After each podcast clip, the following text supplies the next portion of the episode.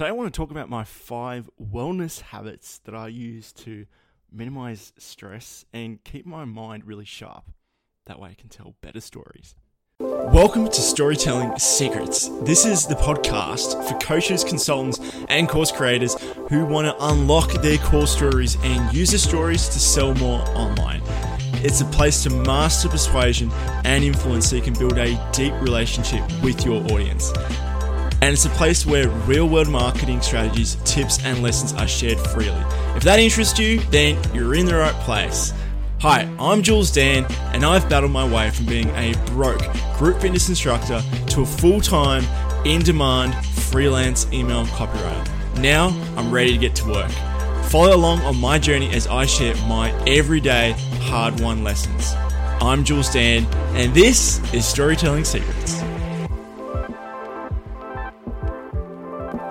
Hello, welcome back. Hey, this is Jules Dan. I have some sad news for you. No, not really. Well, to be honest, my city passed an insane world record, and it was most time, most most days stuck in lockdown.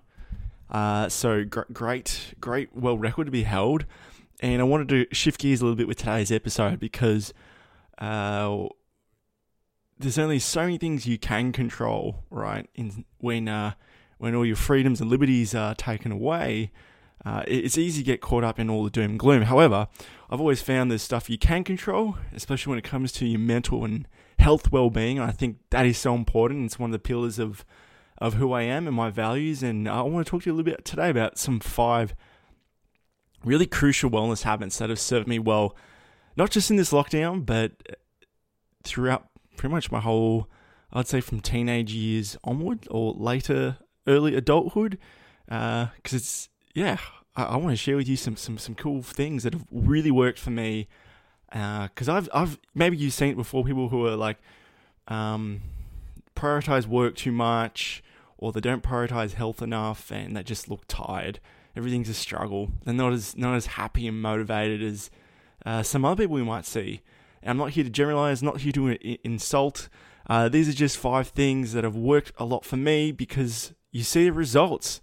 And I want to talk to you about the first one, the first wellness habit. Um, that, and all things I'm going to be saying here, it's not revolutionary. It's just this just worked for me. It might be a good reminder. Maybe I'm the 27th time that you've heard these and, and it finally clicks and you do one of them. I'm super happy. I'm super pumped if uh, that makes a difference for you. So I want to get started with number one prioritizing sleep. All right, so no brainer, but You've how, many times have you woken up from a really good night's sleep and you're just so energized, you're so motivated, motivated to get stuff done? That to me is just one of the best hacks ever because energy is motivation, right? So it's really hard to get motivated when you're tired. It's really hard to get motivated when you don't have a good night's sleep and you feel like you just want to press the snooze button. That isn't the best thing, right? Uh, so ever since when I was well, how old was I? 23. I went on this really uh, amazing, life changing trip to San Francisco. I did a university exchange there, and I got so deep into reading Tools of Titans by Tim Ferriss. If you know that book, it is like a weight. It is like a two kilo weight of information in one book, and uh, he talks about sleep. He talks about sleep quite a lot in that book, and I took a lot of the principles from that, like reducing blue light and um, adding stuff to your devices like this. This thing I use called f.lux, which makes the screen orange at night, and just all these little tips and hacks for improving sleep, like not drinking as much during the week. That really affects sleep. I only just, I only actually just, I finished a four week fast. Uh, I had a few drinks on the weekend, but I did four weeks of no drinking, and uh, it was really good. And the way I was able to actually measure how it was really good, how much better it was, is I've invested in something called this Oura Ring, A O U R A, and it helps track your sleep, and you're able to break it down exactly how you're running through the night, how restless you are, how much deep sleep, how much REM sleep you are getting, and uh, main thing, the reason why I got this is so that you can just become more aware of your sleep. It's one thing to wake up and be like, I feel good, But then I found that if I was able to look at the data and quantify, like, okay, what did I do differently that day to get a really good night's sleep? And yeah, obviously it comes down to doing the same sleep hygiene things all the time, like not drinking as much, like going to bed at the same time every single day, like reducing your blue light. Those all things work. But sometimes, you know, there's things that, that you just don't realize. And I noticed that. Some days I was really stressed and the next day my sleep score tanked and I was like, what the hell's going on here? And so that day I realized, okay, I probably should have done some more meditating. We're going to go into that in a second. Probably should have done more journaling. Probably should have addressed what was going on that day to put the stress behind me before I went to sleep. Just little stuff like that. So, yeah, first number one is to prioritize sleep. Gave you a few little hacks I like to use. And uh, if you if you're curious, I'm to leave the Oura Ring. It is my affiliate link. I've mentioned before. I would never push something I've never used before. Uh, I'm seeing preliminary results. It's it's pretty good. You know, I'm starting to see the trends of what makes me sleep worse and what makes me sleep better. So if you are interested, I think there's like a bit of a, a discount if you use my code. But if not, uh, I'll do a proper episode on, on that later on because sleep is so important. Number two, though, let's get into this. And this is lifting weights four to five times a week and being at least active every single day. So, a bit about me. If you don't know me uh, about Jules, I've been a person. I was a personal trainer from age 21 till 27, uh, till 26. Uh, I did my background in exercise and sports science. I did a degree in that. I thought I was going to go down that road. I was super into health and fitness ever since I finished. Well, since high school, just been really into just keeping fit and stuff. And it is just one of the best ways to release to relieve stress. Honestly, I can't think of a better way. Especially when you you start to get your strength up, you get you you know you start looking a bit better. You get you have more confidence in yourself. Uh, you know maybe there's this you're working towards this this goal in the gym. I like to focus on strength. I don't I don't I don't really particularly focus too much on bodybuilding if that makes sense. So strength is my thing and nothing beats that feeling of just leaving everything else behind, just going to the gym, just doing the weight, and you've been working on this goal for months. And then you pick it up and you feel strong as a won't say the word, but yeah, you feel damn strong. You feel damn good. You, you put all this effort in. And afterwards, can't describe that endorphin rush when you're coming home. You're like, man, I made a huge, that was a huge achievement I've just done today. Um, and, and that's why I really love or highly recommend lifting weights, even if it's just starting out small. There's just so this is what I've just learned from my degree. Like this, there's just too much evidence to say that no one shouldn't do it unless you know maybe you've got a disability where you couldn't. But even still, people with disabilities find a way to keep fit. So really, there's no excuse. And when I say keeping active every single day, it means that yeah, sure, I don't train weights every single day, but on weekends when it's my day off, so to speak, that's still going for a walk for at least 60 minutes. Um, now that I've got this ring, it actually tells me my steps. I'm not a step Nazi, but you know, at least at least an hour every day of some sort of movement really helps with your mind. I've found. I've found. Okay, and, and this is uh we're on to number three, and that's to meditate once or twice a day, depending how stressful the day is. And again, I learned this from Tools of Titans. I first got started, I got started on this app called Headspace. Uh, that was my initiation into meditation, and it's taken a a big, big. Uh, I'm just, I'm just different. I'm really curious when it comes to different meditation styles. So I've tried everything. I'm not dogmatic about one thing or another. Sometimes I like listening to a particular soundtrack. Sometimes I like listening to a guided meditation. Sometimes I like doing a hypnosis on, uh, you know, money fears. Sometimes it might be just breath work.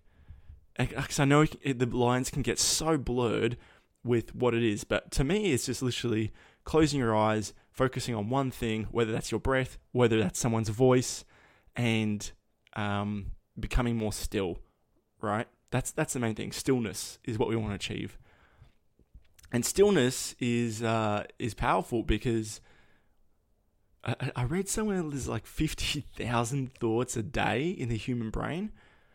50,000.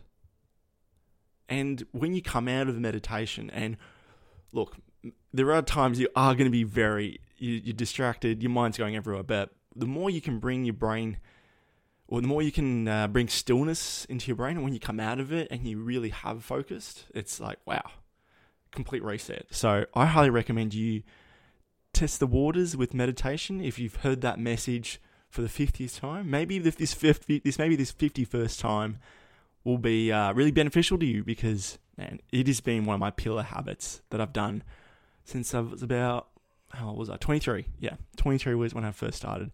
Highly, highly, highly recommend it. Um, no endorsements to what's it called? Headspace. I don't use it anymore. But uh, yes, okay. Number four, and, and this one I've learned out of COVID because growing up I used to play sport all the time all the time. I was, I think I was doing like four, five times a week. I was playing sport. I was really into basketball, still am. Um, and then when I left school, that all changed. You know, training wasn't on. Like I wasn't in the team anymore, and so I made an effort to start playing uh, open, like open division, like men's division, basically, with friends, and started teams and I've done that ever since I, I left school. Since I was 18, I've just stuck to at least one team sport and I've made it with friends. And the reason why I feel like that's more, there's a few benefits. So one, it's like great exercise. Two, you get your competitive spirit out there. I don't know, it's very primal um, to, to, to go to battle, so to speak, especially if you're a dude. You just want to get your aggression out a little bit in a controlled way, of course. Uh, but the other thing is the friendship, the mateship. And just having that regularity once a week, I found, uh, especially when it was like between COVID, where it was okay, and you just come in there and all your friends are there, and you didn't really talk about how's work. You're just there to have a good time and and uh, support each other and have a laugh and get a bit competitive and have some fun. I mean, I mean that's the key thing. Have some fun. And if anything, COVID has taught us how important connection is. Right, connection's so important. That's why group programs sell out.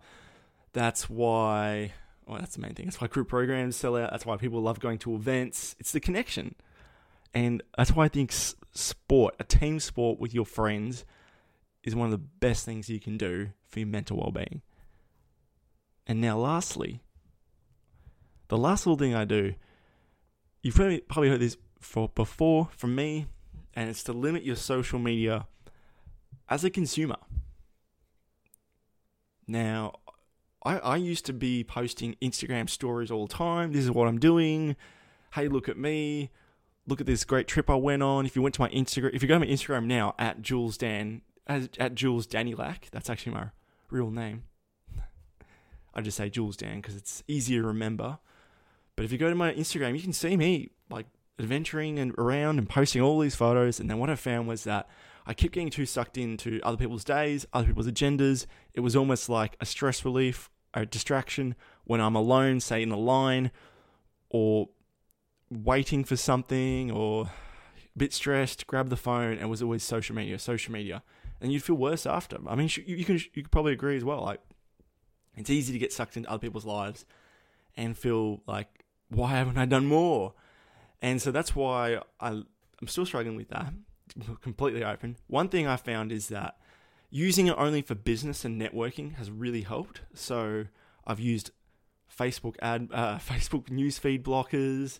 Um, don't have the app on my phone sometimes, and during periods where I feel like okay, I'm checking it for for validation speak purposes, and that's really helped a lot. Now I know if you're posting a lot on social media and you need it for business, the lines can get blurred. You start on business and then swipe and then you see something you really like and you get sucked into it. It happens. Like the key thing is, especially with all these habits, is that you'll start them and then they you'll stop for a few days, and then you might feel bad because of that, but don't feel bad because awareness is the first step in anything, right? Um, and the other thing is just to dust yourself off and start again. So I've given you five different things. Inside those five things, I've given you two to three other things to think about. So maybe just focus on sleep to start with because that's the biggest ROI lever. Um, and then, you know, once you're starting to feel a bit better, maybe you feel like that you need more connection in your life and you want to explore what it's like to, to play team sport. And that could be the next thing you want to work on. Uh, but like all things, start on one thing, focus on that one thing, get good at it, get optimize, uh, optimize it, and hopefully you'll see the results because this hasn't been an overnight thing. I've just done this intuitively over the last five, six years, and it's really helped me. I know every single billionaire on Instagram is like, my success habits to making six figures a month. I'm like, okay. So I just wanted to give you the real deal because I'm not at that level. This has helped for me because health is a number one priority, especially physical and mental health, an absolute number one priority. Because if you don't have that, then it's like, can you serve everyone else? Simple as that. You can't serve everyone else if you don't have those two things your physical, your mental health, and uh, maybe your spiritual too. But uh, we won't go there. Anyways, that's it from me today, Jules Dan. Hope you enjoyed today's episode. A bit different. And I'll see you around on Thursday for the interview. Bye for now.